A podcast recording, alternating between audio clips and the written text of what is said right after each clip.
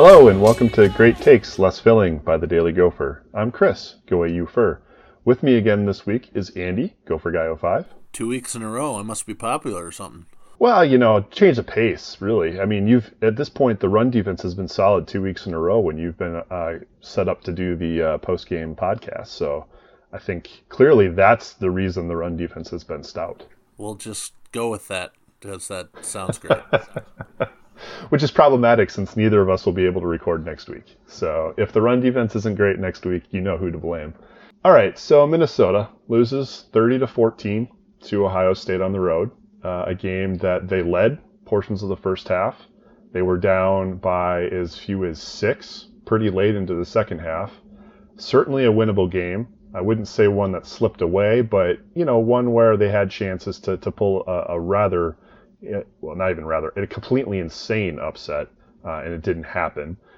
I think you know we kind of talked before we hopped on here. You and I are both feeling pretty good about it. Uh, so let's start with the positives. Andy, what were your positives from today? Well, I mean, the major positives were the play of the both the offensive and defensive line. Um, they were night and day this week than they were last week against Iowa. Um, whether it was the insertion of Daniel Faalele in at right tackle, uh, the line seemed a much more cohesive unit. They were run blocking for Mohamed Ibrahim like crazy today. Um, and Zach Annexstad even had time to throw and sit back in the pocket. Uh, so the, the offensive line was leaps and bounds ahead of where they were last week. Defensively, the defensive line, stout once again. The run defense, even missing O.J. Smith in the middle, um, was stout and, and stood up to uh, you know, I mean, the Ohio State offensive front. I mean, let's be honest. Probably three of those guys in the next three years will be first round draft picks. And uh, Carter Coughlin once again had another monster game. He was just making the Ohio State right tackle his biatch. Um, as some of the tweets saw, you know, Carter Coughlin made himself some money today, and uh, we just hope that you know, if he continues at this pace, somebody can convince him to wait two more years rather than next year. But that's a long ways away. Uh, we still have six more games this year to definitely worry about. And uh, if this defensive line and offensive line can play like they did today the rest of the year, uh, things are really going to be looking up for this program. Yeah, I think for me, the positives would be the running of Mohamed Ibrahim. Obviously, the offensive line did him a lot of work, uh, but he also hit the holes hard. Uh, he had some really great vision. He slipped into a couple holes that didn't really look like they were there until you saw the replay and then turned it into a 15 plus yard gain. Uh, he was really, really doing a, a, great job out of the backfield. And honestly, you know, the wide receivers seem to have a pretty good game as well. The route running, I, I will admit, I'm not a good enough defensive back uh, evaluator to know just how poorly they were being played. But at the same time, when you're consistently running the same kind of route, uh, Joel Klatt, you know, like to refer to it as kind of a basic route, and you're constantly getting open, uh, that's going to be partially on the, at least partially on the quality of the route running as well. And so that's uh, that's a really weird thing uh, for me. It's been a long time since Minnesota. You've been able to just look at the wide receivers and go, "Yep, yep, we've got we've got talent there, and we've got the ability to rely on them." Um, and and that's exciting. I think on the negative side, obviously turnovers. All three turnovers happened on Ohio State's side of the field. Um, both of the interceptions were deep uh, balls that were intercepted down closer to the goal line, uh, and, and, neither of those are great. Um, Zach Annexstad, I didn't get to see the first interception. Um, today's been kind of a weird one, uh, but I saw the second, and it was another example where he was not looking off the receiver. He he was locked into the receiver from the get-go, and that allowed the safety uh, to come across and, and make a really nice play. So you know there there are definitely things that need to be cleaned up um, on the turnover side. Uh, Andy, what were your negatives? Well, there were a couple of negatives. Um, one has to be uh, the targeting call on Coney Durr. That's inexcusable, and especially when you're already down your starting cornerback on that side in uh, Terrell Smith, you can't get yourself kicked out of the game like he did. Um, you know, some people argued that he was already going sliding and he made the tackle. It, it sure looked like Durr could have slowed up on that, and and it really put the Gophers secondary in a bind in the second half, and we saw Ohio State start to take a little bit more advantage as, as the Gophers had to rock uh, Chris Williamson back there, which the transfer from Florida has not been uh, quite as good so far this year as we may have uh, we may have hoped in the secondary. Uh, he's definitely um, a step behind Durr and, and Smith and, and Kiondre Thomas back there, and it, it showed as they picked on him a little bit, uh, especially for that last touchdown. Um, you know, another thing, I'll, some of the some of the defensive missile, uh, you know, I don't know, misalignment's the right word, or just players not being in the right position. I think uh, you know, you Chris, you can talk to this a little bit more in a minute, but you know, there were a few plays where Ohio State just found a guy in space where there should have been a gopher defender. Where was he? Um, you know, those are the type of mistakes that this team keeps making, and and uh, they've got to stop making them if they want to really compete with some of the better teams in the conference the rest of the way.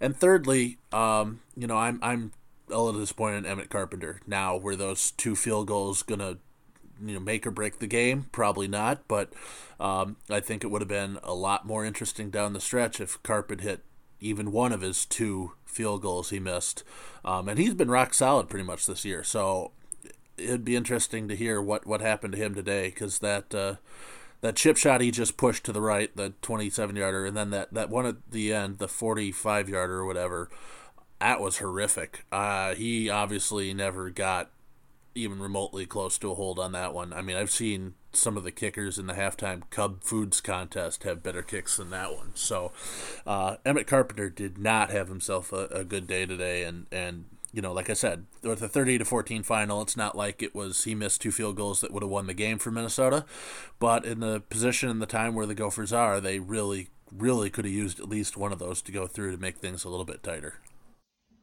Yeah, I think your comments about the secondary kind of ring true for me. I'm I think we're at the point where if if anyone has been grading Robb Smith on a curve based on talent deficit or anything else uh, in any portion of the defense, I think it's probably fair to stop that. Uh, you know, it, it's it's completely possible that the players are just executing poorly on everything where the where the where the breakdowns happen. But at the same time, if you've got players that are consistently executing incorrectly, that's got to fall upon the coaching staff. Now, is that automatically Robb Smith, or could it be one of the position coaches? I can't speak to that. Uh, I also have some concerns with the fact that they seem to run uh, some defenses right now that they're putting themselves in a position to be beat rather easily. Their zone doesn't seem to hold up a lot of the time, unless there is a successive, uh, sorry, successful pass rush. Against Iowa, there was none. Against Ohio State, there was. And in all honesty, that successful pass rush was the difference between this being a 30 to 14 game and a honestly kind of more like a 44 to 14 game.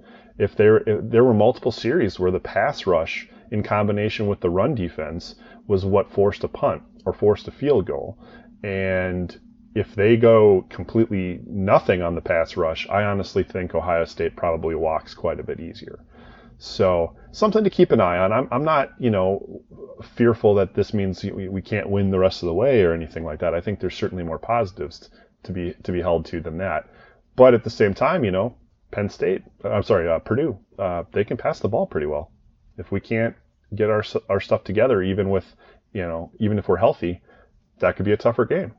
Um, and you, I think you can look at any of the winnable games the rest of the way and say that. That's why uh, they're winnable and not sure things. So, personally, I, am going to just go with the, the more positive aspects. Um, you know, because why, why, why else would we? This is a game that I thought we were going to get blown out in, and we were in it right up until the end. So, uh, for me, if you can't be positive coming out of that, then I think you're just choosing to take a look at the negative side of things. No, I totally agree. Um, you know, this game overall had many more positive moments than negative moments for Minnesota, and especially you know after after saying the opposite last week against Iowa, where they had a lot more negative moments than positive moments. I think it's a it's a good change, and if Minnesota can continue this line play and and keep it up, then yeah, I mean, looking down the next six games, you know you're three and three right now. You need to win three of your last six to to be bowl eligible. I think that's definitely a doable accomplishment, but it's going to take execution and it's going to take performance, and sometimes that's been an issue with this team. So, um, you know, we'll we'll see what Gopher team shows up the next few weeks, but. Uh, this definitely, I think, was a was a step forward in, in my confidence that they'll find a way to win three of their next six and get to a bowl game. Yeah, I, I, definitely agree. Consistency is going to be a big deal because if you look the rest of the way, I would argue that five of the remaining six games are winnable. Uh, I would argue the Wisconsin game is the one you can't look at as winnable, but every other game next week against Nebraska, the following week against Indiana at home. Uh, oh my goodness, is it at, on the road? Yeah, at at Illinois, then at Illinois, and then home against Purdue, and then Northwestern. All all five of those games, those teams have flaws and have looked beatable, um, and, and so Minnesota is in a position to to to finish with you know a, certainly an opportunity for a bowl game. Um, and I think it will come down to consistency. Run defense stays consistent, offensive line stays consistent. This team is going to be in a much better place than they will if if we see the units continually go up and down the rest of the way. No, I, I totally agree, and and you know we don't want to look too far ahead. This is definitely more talking about today's game rather than looking ahead game. But don't forget that Gopher run game's only going to get another benefit when we get in November and you get Shannon Brooks back for four games. So if you thought Mohamed Ibrahim looked good today, imagine a one-two punch of Ibrahim and Shannon Brooks coming at you. And if the Gopher offensive line can run block like they did today, uh, that's another really potent threat Minnesota's going to have coming down the stretch. Feed me that Kool Aid, Andy. I like that Kool Aid. All right, Nectons of the week. Uh, I'm going to go with. Um, well, I, I, let, let, me let me step back.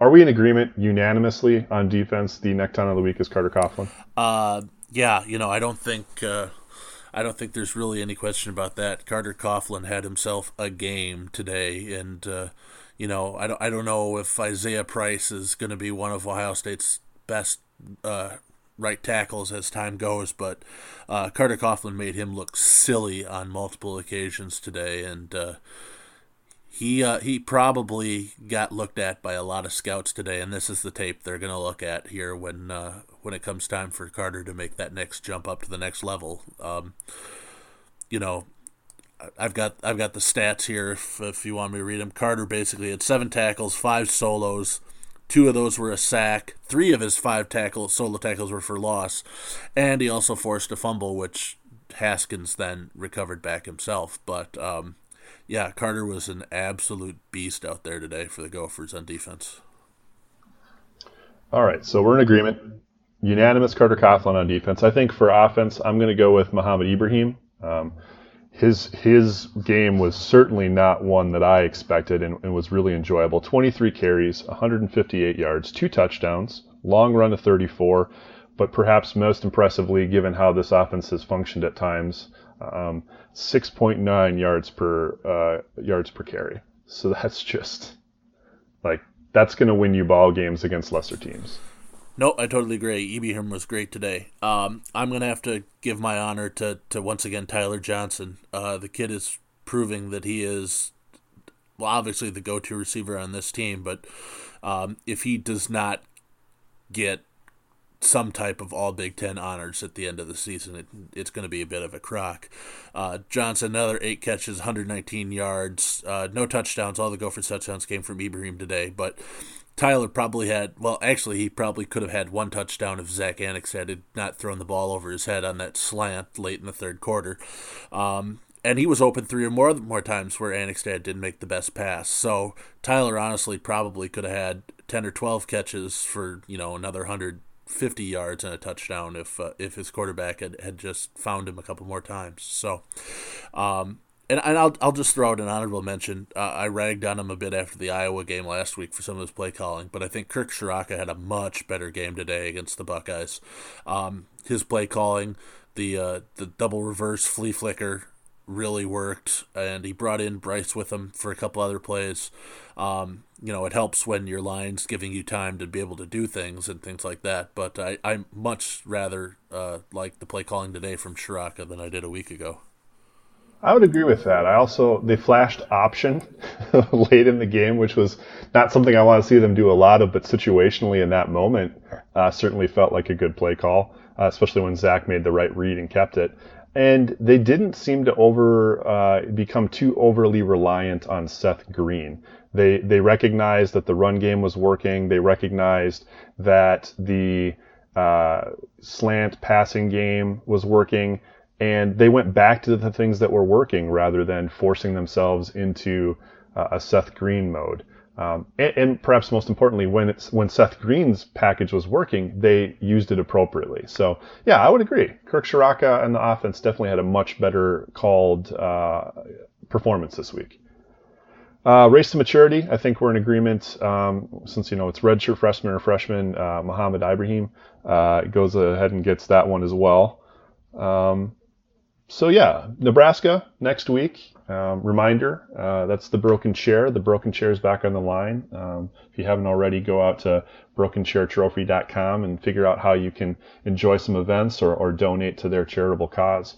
But uh, you and I in Lincoln again, uh, hopefully for a, a, a, big Minnesota win. Yeah, I'm, I'm looking forward to it, and I'm I'm hoping it's got a bit of 2014 uh, replay to it for multiple reasons. But uh, yeah, I am I'm looking forward, and, and you know I think the the Gophers, if they play as they should, should be able to take down the 0 6 Huskers. And um, let's put it this way: if they don't oh, the fan base is gonna let everybody know about it next Saturday. So let's let's hope they do what they should and take care of business uh, against a very beatable Nebraska team and and not uh, not trip themselves up.